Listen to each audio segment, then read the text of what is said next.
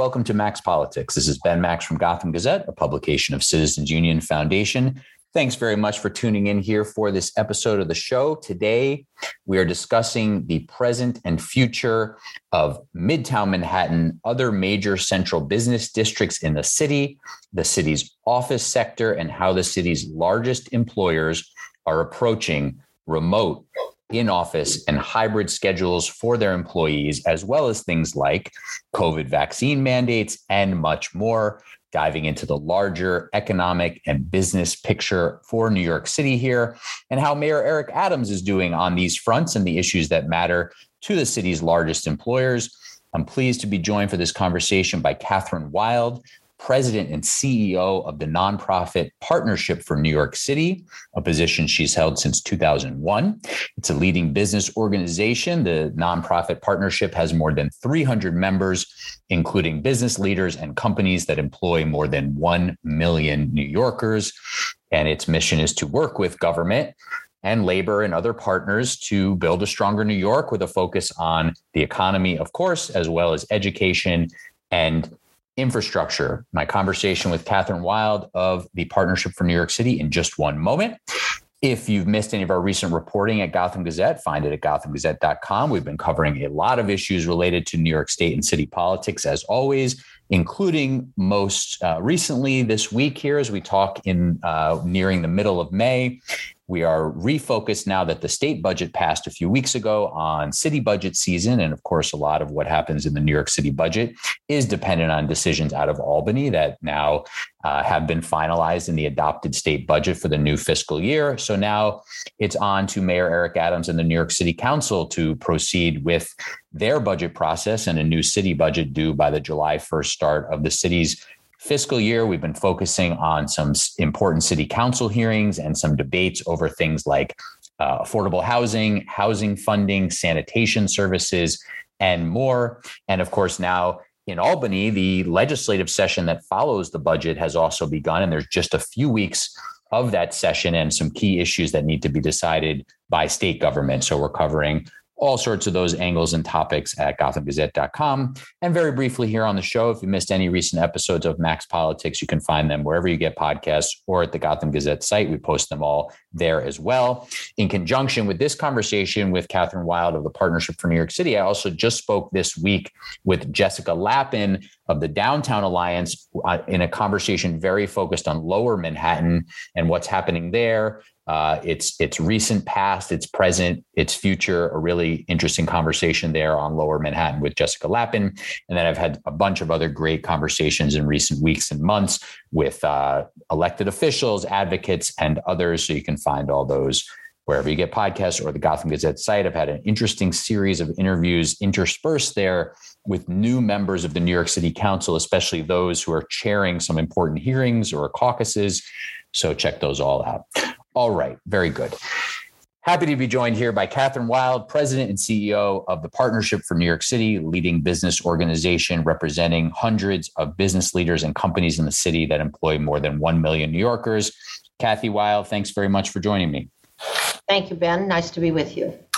So, the Partnership for New York City just released uh, uh, the latest iteration of a survey of employers asking uh, big companies uh, in Manhattan, many of them uh, located with their offices in Midtown, either west or east, some in the financial district and, and some in other places, about some of their uh, return to work policies, who is having uh, workers into the office, at what rates, and so forth. Um, I can give some of the nitty gritty of some of the details of the numbers, but big picture, what's sort of standing out to you as a result of this survey of employers that you just completed? Well, this is the latest. We've been surveying quarterly since uh, 2020 since April 2020, uh, the lo- end of the lockdown. And uh, every survey we do, the expectation of when all the workers will be back in the office gets worse uh, substantially. And part of that is due to the COVID. Uh, the fact that we had uh, sort of four false starts on reopening the city, and every time we had a, a new strain and, and an upsurge in cases, and that uh, made it more difficult. And honestly, what we found in our latest survey that was uh, that was done in the past month is that the longer the uh, the remote work has gone on, the harder it is to get people back to the office. And part of that is human inertia. Uh, we get used to the way we're doing things and don't want to change. Part of it is um, lingering fears of the COVID, but the biggest problem is the overall. Uh, insecurity about the state of the Manhattan business districts that uh, the some of the crime activity, particularly subways, big fear of commute. Um, so, so we're seeing this combination of circumstances that have resulted in a shift. Most dramatic number in the survey is that uh, pre-COVID, more than 80% of Manhattan employers required their people to be in the office five days a week. Uh, now, 78% are telling us they're going to a hybrid work model, and the average will be three days in the office and two days of work from anywhere. Obviously, that has a huge impact on the Manhattan Central Business District, on the public transit system, revenues to the MTA, uh, suggesting they'll stay down, on the small businesses that represent the retail infrastructure of Manhattan. Um, it's got a big impact. Now, it has some positive impacts on neighborhoods uh, where people live, both in the city and the suburbs, where they're going out to lunch at their local Brooklyn diner rather than uh, rather than take out in the city in in Manhattan. I'm a Brooklynite. I shouldn't be calling it the city. yeah, yeah, I'm from Queens, and I still catch myself doing that too. So, you know. It goes with the territory. Yes. So I, I think that the the that's what we've found is that we are going through a period of profound change. The biggest impact in a is on the Manhattan Central Business District, which has been the center of our regional economy for the past 50 years. And these are the businesses and the remote workers who kept our economy going remotely through the COVID. So the big shock uh, in terms of an economic case during the COVID is that our economy only shrank during the two years, uh, 2020, 2021. It only shrank by 5.5%. percent mm hmm And that was heavily concentrated in areas that were dependent on tourism and retail right. uh, accommodations, entertainment, Broadway, et cetera. So concentrated in an area that represents a relatively small 9% of our economy. So, financial services and media and technology and uh, professional services, they kept our city going. They kept us at the forefront of the global economy for two years without coming to work. Yeah. Now, eh, this, you you got at a real tension here that I wanted to ask you about, which is that you know from your perch you you have to take all of this into consideration it, it, you know especially because your members your membership is quite diverse in in many ways and you um as you said you know in some ways many companies and your member organizations and the city's biggest employers didn't really take any hit. In fact, often thrive through the pandemic. Um, were able to shift to remote work. Of course, there were many hiccups in that, but but we're able to do it. Um, but at the same time, the firms that rely you know that that that own and run the offices that rely on people being into the offices. You know there's some real stressors there and there's some real questions about that ecosystem and then how it trickles down as you said to the mta uh, functioning well and having its finances. So as you look at this landscape of this new reality of of hybrid work and the city's office sector and the city's you know the sort of ecosystem that it all relies on how are you sort of thinking about this new future and this new normal? And is there any way in which you and your organization are trying to shape it a little bit differently? Or or are these forces you know sort of just so baked in at this point it's very hard to shape it further? Well, I think it's premature to be trying to shape it right now because we are still uh, experiencing the extraordinariness of a pandemic. And people are, uh, you know, there's a lot of burnout. There's this thing called the great resignation where many people have left their jobs, are changing jobs, people have left the city. We did a survey two months ago of uh, over 9,000 employees, the office workers themselves. This current survey is of employers, the businesses. But we did a we went to to ask the employees what they were thinking. And 80 some percent said they were spending the next year seriously considering their future in the city.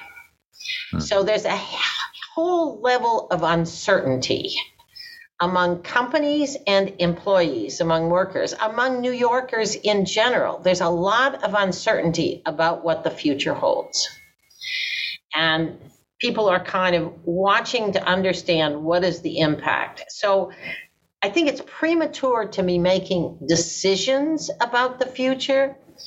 What we have to be doing is understanding the strengths of what we have, where things are vulnerable, but also where our assets are.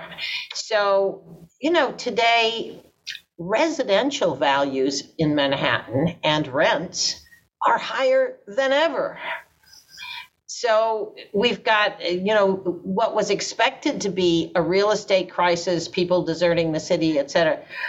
Um, some of the highest taxpayers are deserting the city because we now are the highest taxed in highest income taxes in the country. So there has been some of that. So we're going to lose some tax revenues over the next couple years from people that decide that a no income tax state like Florida has is now getting critical mass of New Yorkers at the very high ends moving there. But we've also got big demand of people moving in. Uh, you talk to any tech company, they'll say, I have no trouble getting somebody to relocate from San Francisco to New York. Hmm. So you've got this interesting mix of activity. And, and, and the point is, we're going through change. Uh, New Yorkers are adjusting to what post pandemic is like. Uh, we found that in the survey of, of employees, we found that 70 some percent are committed to being part of the recovery of the city.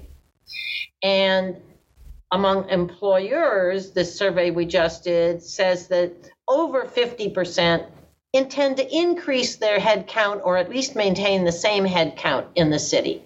So we're not seeing a crisis there. You brought up real estate. Mm-hmm. Honestly, Ben, commercial real estate, large office real estate, their tenants paid their rent even though their offices were empty. Mm-hmm. So don't shed any tears.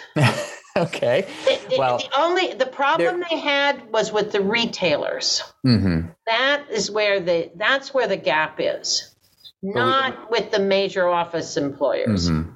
We did see this this concerning, you know, reestimate uh, around property values, though that that affects some of the property taxes. Tax yes, yes, exactly. Yes, but so, that's that is limited, and we're that's not being balanced by the new buildings that are opening.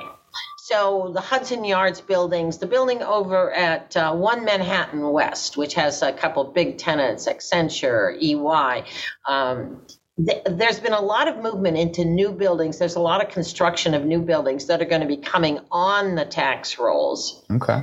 And those buildings, they're not having any trouble getting 130 bucks a square foot, which is the highest commercial rents we've ever had. So, so that actually gets me to the question of in some of the buildings that are a little older, um, there's questions around should there be greater efforts to convert some of those buildings into housing or or you know different uses or figure out ways to renovate them is that something that you're keeping an eye on keeping absolutely. tabs on yeah yes absolutely. what do you think about that because there's there's all this logjam, it seems, where people want to do it, but the state and the city are not making the necessary changes to some of the zoning that seem to be needed. Um, go ahead. That is, uh, I wouldn't say that. We just ha- we have a brand new city council. I think that they're going to be part of the solution. The mayor is certainly with city planning. Uh, Dan Garodnick, who led the Midtown East rezoning, is now, uh, when he was in the city council, is now the chairman of the city planning commission. I have no doubt that he's going to be able to quickly deal with the kind of flexible zoning that we're going to be needing. Um, so I'm, I'm very optimistic that we'll get that done. I think the idea of converting existing buildings is limited. A lot of these buildings are not suited for residential use. They've got a lot of internal dead space. Um, so I think there's going to be a lot of tear down and build new. We saw that we've seen that on the uh, in the last couple of years with one Vanderbilt next to Grand Central, with now uh, the Hyatt coming down and being replaced, RXR replacing it with a grand new scheme with uh, J.P. Morgan tearing down 270 Park and building a huge new million square foot building uh, on that site. So we we're seeing. I mean, that's the future. Okay. Uh, so I think we've got a, we've got a lot of positive activity going on. And in your survey and and the conversations you're having, um, it seems like we're also looking at a potential. Of course, we we don't know what curveballs COVID will throw at us. As you mentioned, there you know we keep going through these peaks and valleys and and the new uh, surges and and variants but um, accounting for the for the unknowns, um, there seems to be some eye on the fall as a as a time where employers will start to ask their employees to come into those offices a little bit more. So sort of there's the the status quo of what your survey showed, which was that um, about 38% of of these companies' workforces are back in the office on any average weekday. Um, we've seen from subway ridership that it seems like a lot of people are coming in kind of Tuesday, Wednesday, Thursday, and and working from home Monday, Friday. Um, but that there seems to be an eye on September as you know a potential increase there. Do you think that that's what's going to happen? Well, we've thought that for the last three Septembers, so I hope. um, I hope so. Uh, we're the, employers think that they'll have about 50% of people back in the office on the average weekday in September after Labor Day. Um, and but there's still a lot of uncertain employers. Um, there's a big gap because again, this depends on people feeling personally secure in coming back to the office. Mm-hmm. That um, and it's not just getting shot. So it's not just gun violence that we're talking about, uh, although the Sunset Park subway event certainly was damaging in terms of confidence about coming back. But um, but it's about uh, are people, you know, shooting up drugs on the streets in front of you? Is there a sense of, uh, you know, are are there homeless people lying on the seats in the train? Is is it you know do you feel secure coming back? And because everybody's sense of insecurity has been so heightened by some of the things that have gone on during um, the pandemic. Um, this is magnified. So people may say it's exaggerated. Well, it's real life. I mean, you know, here we are. So mm-hmm. people are hypersensitive to uh, uncertainty and to the potential of personal insecurity, personal danger, whether it's from somebody breathing on you who has COVID or something worse. Mm-hmm. So, so a lot is going to depend on what happens this summer.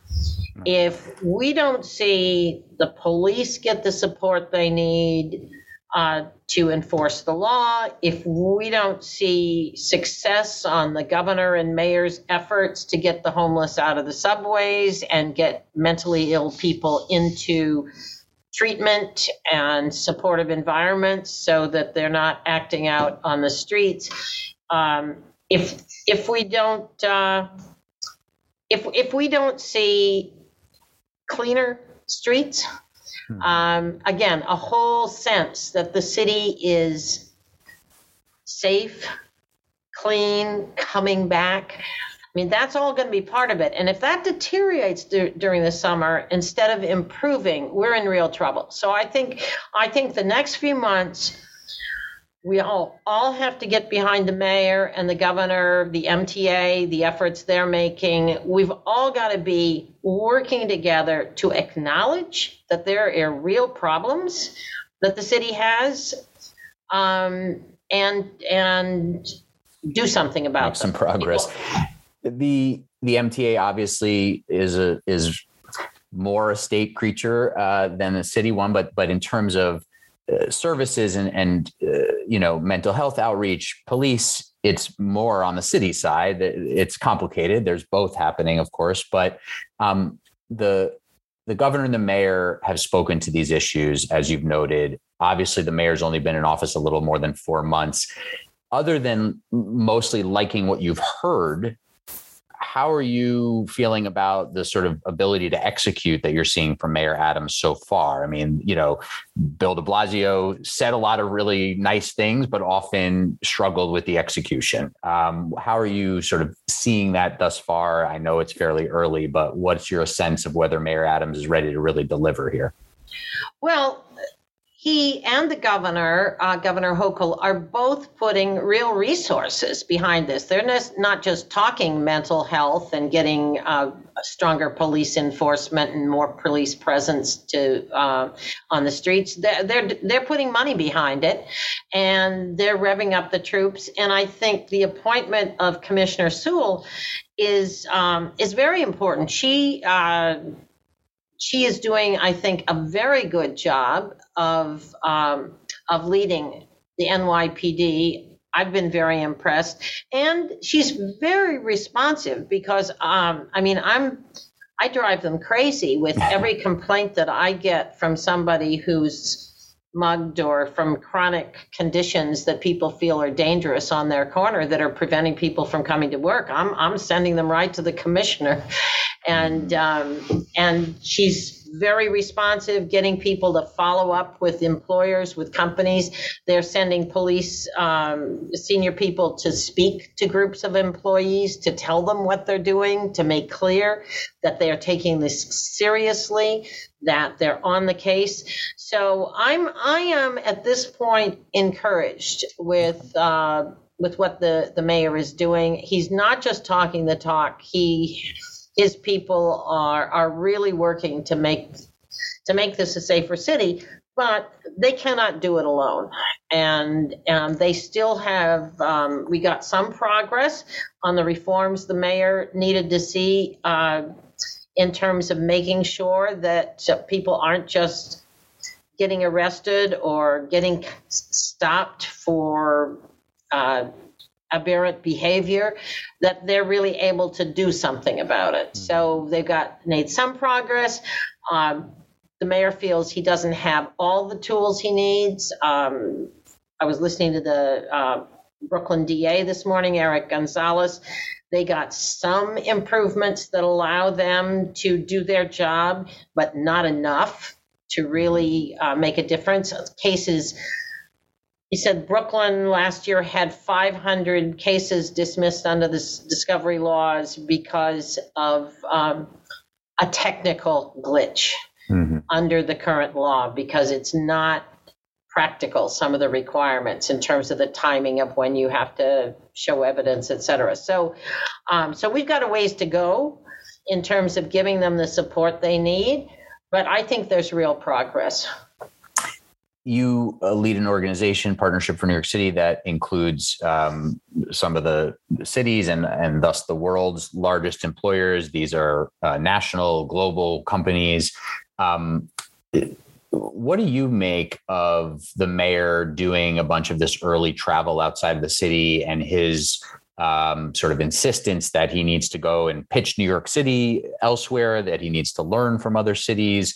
Um, you know, there's there's been some red flags quickly thrown up again. You know, people a little bit traumatized, I think, by how Mayor De Blasio approached trying to have a national profile and being out of the city too much and not really focused on running the government. Um, what do you make of that because obviously from your perch and and the you know companies in in your organization there is a sense of a national and global economy that New York City is a leader in. Well, I think one of the points the mayor's tried to make is that uh, crime in cities is a national problem. Homelessness in cities is a national problem.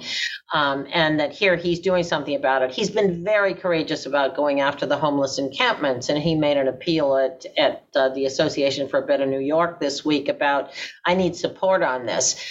Um, he's doing some tough stuff. I think he's looking for reinforcement for showing what other mayors are doing. He brought in the mayor of London to make that point. So, mm-hmm. um, so I think part of this is to for New Yorkers to understand we're not alone in facing these challenges. This global pandemic has had an impact on every city, and it's created new challenges that nobody's ever dealt with before. Health challenges, but economic challenges, employment challenges, lots of things. So, so I think that part of it is good. Is is he paying enough attention to um, to just to sticking with focused on solving these issues? I think he, if he isn't, he will. Um, I have confidence. I mean, he's still new to the job. Um, and I think he's feeling his way, but he has proven. I mean, he keeps saying, I lead from the front. I think he's proven he'll do that. So I think the key is will New Yorkers support him and, and unify behind him and not indulge our ideological political differences, but will we, can we stand together in supporting the mayor and the governor on doing what they have to do? Because they've got to do some, make some hard decisions um, and and New York has experienced uh, a lot of uh, a lot of deep problems for targeted at, at you know we we we still are behind the country in recovery of jobs. Right. We're only at about 75% with a nation that's at over 90% of job recovery and of the jobs lost. So there's it's a very complex situation and I think the mayor has assembled a good team that is tackling problems that none of there's no formula. There's there's no precedent for what has to be done. So everybody's we're all making up what will work. Um, so I, I, I think I think he's doing the best that any mayor could possibly do. And is there a is there a need from your perspective about you know sort of being an ambassador to, to lure companies to to New York City? Is that something that the mayor needs to go and do, or or be sort of the New York City brand ambassador outside the city? Is that you know are we at a moment here where um, you know there there are there's there's companies that might be relocating or or you know interested in taking another look at New York City or whatever it might be from your perspective is that is that sort of a good focus for him to have well what's most important is for him to uh, reassure the companies that are already here that we're going to handle the problems that have arisen during the COVID, and um, and we're going to be successful in overcoming the issues that are problematic, particularly the public safety issues as well as um, the public health issues, which never seem to go away. So I, th- I think that job is primarily here. At the same time, there is no doubt that our international brand has suffered greatly during the COVID. Hmm. Um, it's you know when when the subway Sunset Park subway shooting happened, people were calling me and saying I'm getting calls from people all over the world saying, "Oh my God, what's happened to New York City?" And and now that was a that was an isolated, uh, unique event, um, and and one that you know. It, it, was um, was terrible, but at the same time, thank God nobody died. Um, but people all over the world are seeing this as somehow an image of what all New York City is like. And so I think in that sense, yes, the mayor has to be out there saying that is not the story and celebrating the great things that are happening with Broadway reopening and Lincoln Center planning a festival for the summer and and and and showing up at you know he's very good about going to conferences of global investors for example and saying you know uh, giving them a strong message about the city. And and he he delivers that very well. Yeah interesting. Um, We're in our last few minutes here with Kathryn Wylde, the president and CEO of the Partnership for New York City, a leading business group that has more than 300 members of business leaders and companies employing more than 1 million New Yorkers. Um, I wanted to just come back to one interesting piece of the survey that you just released, which is about employers identifying certain um, factors that would help encourage more employees to return to the office. Um, and you know part of our conversation here is is again reinforcing the idea that maybe we shouldn't be so stuck on thinking about this and talking about this that there's sort of a new normal setting in. There might be some adjustments. It's a little too early as you said to sort of predict what what changes might come. But but that aside along with some of the issues you mentioned about um, public safety, uh, reducing the sort of disorder on the subways and, and helping people with mental illness get into treatment and not be uh, decompensating on the streets and the subways. There was also a very high percentage, the highest percentage of the choices that uh, indicated a greater return to office would occur if it was also occurring among peer companies and there's a little bit of a sort of chicken and the egg thing there right so i'm wondering um, is that something where you play a role and the partnership plays a role? Is that something where the mayor tries to play a role and announce some sort of joint agreement among companies, or is this something that really just needs to happen organically? Honestly, it's not the companies that will drive the return to the office, it's the employees. Hmm. And so I think that what what every business I know is doing is they're trying to listen to their people.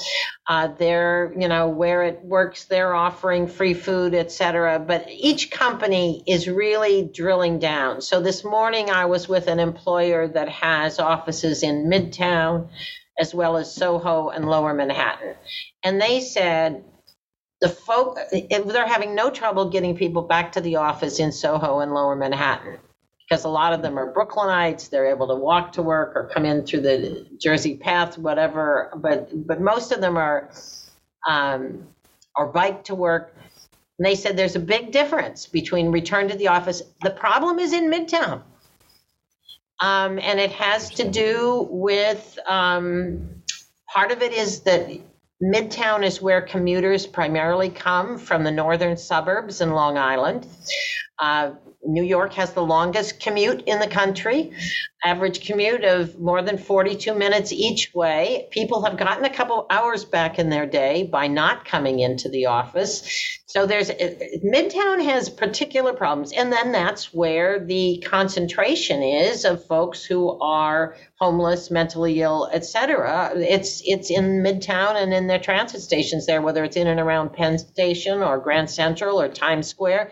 That's where the concentration of concerns and and of untoward incidents uh, with employees have happened. So um, so I think that. Uh, there has to be a reality of things being comfortable, pleasant. Um, also, the new offices are getting people back much more easily than the older offices that are less attractive, whatever, whatever, don't have the same amenities. You go into the new offices that have been built during the pandemic and fitted out during the pandemic. They're spectacular. I mean, they've built coffee shops with baristas on the 31st floor so that people can feel like it's just like when they were working out of Starbucks, you know? I mean, it's a you've got a whole a whole new approach to making offices much more pleasant places to work than any place else. Mm. So that's what's going on. Yeah, that that's interesting insights. Thank you. All right, in our last minute or two here, the um, I wanted to zoom out with you to sort of the city's the city's larger future, um, housing, economic development, city planning. These are areas of expertise of yours. You mentioned Dan Garodnick, the former city council member who helped usher through the uh, East Midtown rezoning, is now the chair uh, of the City Planning Commission and and the, leads the Department of City Planning. Mayor Adams has talked, uh, hasn't released a housing plan yet, but has talked a lot about you know needing pushing the city to really up its housing production. Uh, he's talked about you know building more housing in in parts of Manhattan that he sees as underdeveloped and so forth. How, how are you thinking about sort of the city's larger future when it comes to economic and housing development and planning? Um, there's obviously been some of these uh, big uh, project plans like Hudson Yards in the past. There's a Penn Station uh, area proposal that's out there. Amazon was scuttled. Industry Cities rezoning was scuttled. You know, the, there's this Sunnyside Yard plan that was put out a while back that's seen, as far as I know, no movement. Um, any of the above for for you, how you're thinking about sort of the city uh, and and under a new mayor and a new city planning chief, thinking about you know planning for the future here. Well, I think over the past decade, there's been a lot of damage done to not having a strong pro development community infrastructure where you know in the 80s we rebuilt the city 80s and early 90s uh, the neighborhoods of the city in partnership with community nonprofit groups that had real expertise and were pro development they just they knew what their communities needed and they were they were at the table and part of the development process. Today the to the extent communities are organized to express their interests they're actually adversaries of development or political advocates. And so we've lost a lot of the expertise and and of groups that have credibility in the community in partnering with the city and with the private in, and with private industry on moving forward.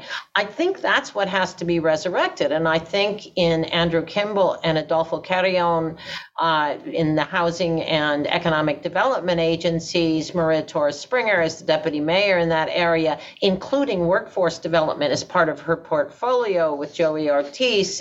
I, I think you've got an opportunity now to strengthen the community infrastructure that is necessary to, again, push forward growth and development in a positive way. So much of the de Blasio administration was met with fears of displacement, gentrification, outsiders coming in with big projects. Um, that had a very negative response in New York City.